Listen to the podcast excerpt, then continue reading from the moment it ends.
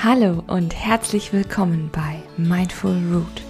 Mein Name ist Hanna Flessner und ich möchte dich mit meinem Podcast begleiten, mehr Achtsamkeit in deinem Leben zu verwurzeln.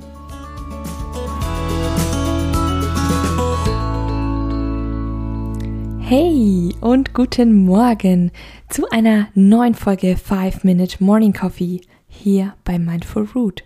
Schön, dass du da bist. Ja, ich möchte diese Folge damit starten und die Gelegenheit nutzen, mich zu bedanken für das Feedback, was ich von, von euch, von dir bekommen habe.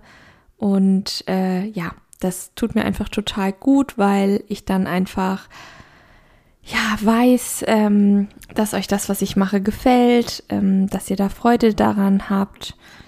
Und ja, ich freue mich wirklich immer über jedes Feedback, egal wie es ankommt, ob es eine Mail ist oder ähm, ob ihr mir das persönlich sagt oder schreibt oder whatever, ja, oder ob ihr einfach die Folgen anhört, ob ihr es liked, ob ihr dem irgendwie Sterne gebt, ja, eine Bewertung gebt. Ich freue mich wirklich über jedes Feedback. Das wollte ich an dieser Stelle einfach nochmal ausdrücklich sagen und es tut mir wirklich richtig, richtig gut.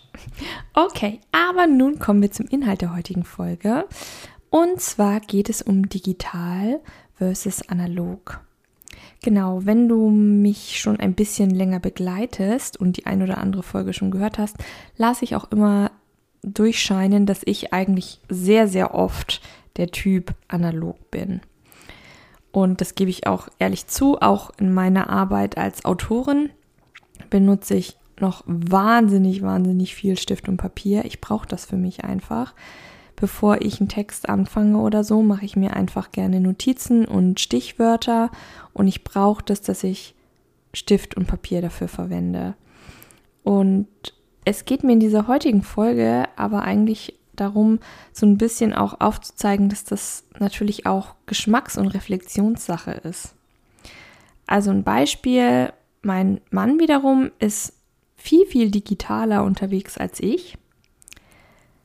Das heißt zum Beispiel, sein Kalender ist komplett im Handy integriert und er hat halt dann, wie gesagt, äh, ja, einen Kalenderwecker quasi, einen Alarm, der ihn an seine Termine erinnert. Und ich finde, ich bin damit vollkommen fein. Das ist für mich super in Ordnung. Ich könnte das bloß nicht. Also ich kann das nicht so alles ins Handy reintippen und ich brauche irgendwie, ich möchte nicht so einen Alarm haben oder so. Ich habe lieber einen Tischkalender, wo ich die Sachen reinschreibe und ja, irgendwie ist es für mich einfach schöner. Aber ich verstehe ihn und er kommt damit super zurecht. Und das ist einfach, finde ich, am wichtigsten, ja, dass man für sich selber einfach auch so, mm, sage ich mal, Hilfsmittelstrategien im Alltag findet, die für einen passen. Und wenn man sich organisieren kann, indem man einen digitalen Kalender hat oder einen Tischkalender, hey, man ist organisiert. Und darum geht es eigentlich, ne? Was bekommt man davon? Was gibt einem die Methode? Und das finde ich total spannend. Ja, also ich glaube auch, dass die wenigsten Menschen, ich will mich jetzt nicht aus dem Fenster lehnen, ich glaube, dass die wenigsten Menschen ihr Tagebuch zum Beispiel nicht handschriftlich machen. Es gibt bestimmt Leute, die das am Computer schreiben, beispielsweise, bestimmt. Mm, aber es gibt auch eben, glaube ich, die meisten, die handschriftlich ihr Tagebuch führen, ihr Journaling. An dieser Stelle möchte ich auch meine Oma erwähnen, die ist jetzt 95 geworden und ja, ich liebe sie heiß und innig und die schreibt heute noch Tagebuch. Das ist schon, ja, ist schon sehr beeindruckend. Hat sie schon als junges Mädchen getan und hat nie damit aufgehört. Das ist schon, ja, wow, einfach an dieser Stelle. Ja, genau. Und ich meine, es gibt so viele Wege, wie gesagt, sich zu organisieren. Das Einzige, was ich wirklich eigentlich schon immer digital gemacht habe mittlerweile, ist Einkaufslisten zu schreiben, dass ich die äh, ins Handy tippe, weil es ist super praktisch, wenn wir so über Signal beispielsweise kommunizieren, mein Mann und ich. und ich tippe dann die Einkaufsliste zum Beispiel da rein oder umgekehrt.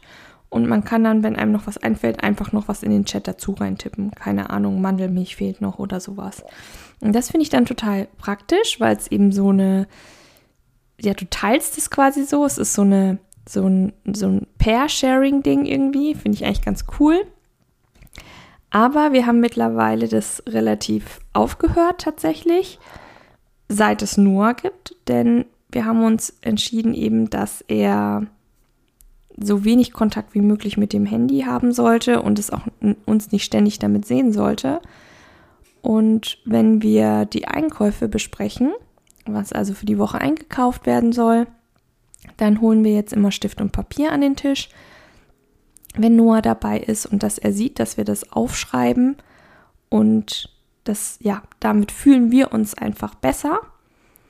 Und das meine ich eben damit, also es gibt da in dem Sinne auch, ich will jetzt gar nicht sagen, dass irgendwas davon besser ist, aber man muss auch vielleicht gucken, was passt in die Situation rein. Ich finde da, wie gesagt, ich bin Medienwissenschaftlerin, ich finde es total spannend und es gibt einfach ultra viele verschiedene Ansätze. Zum Beispiel verstehe ich total, wenn man sagt, hey, ich bin viel auf Reisen und unterwegs, dann finde ich so ein E-Reader auch total praktisch, weil du halt nicht Tonnen von Büchern mitschleppst, gerade wenn man ein Vielleser ist. Also ich habe früher wirklich äh, fünf Bücher oder so mit in Urlaub genommen, weil ich einfach eins nach dem anderen verschlungen habe.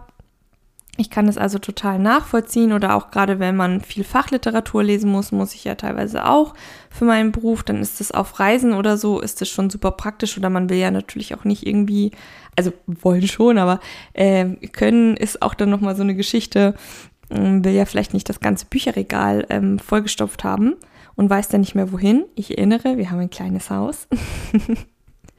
Deswegen ist so ein E-Reader auf jeden Fall cool, aber, aber das Gefühl, ein Buch aufzuschlagen, ja, das Umblättern der Seiten, das schöne gestaltete Cover zu berühren, da ist ja auch oft Spotlack drauf. Ja, hier spricht die Lektorin in mir.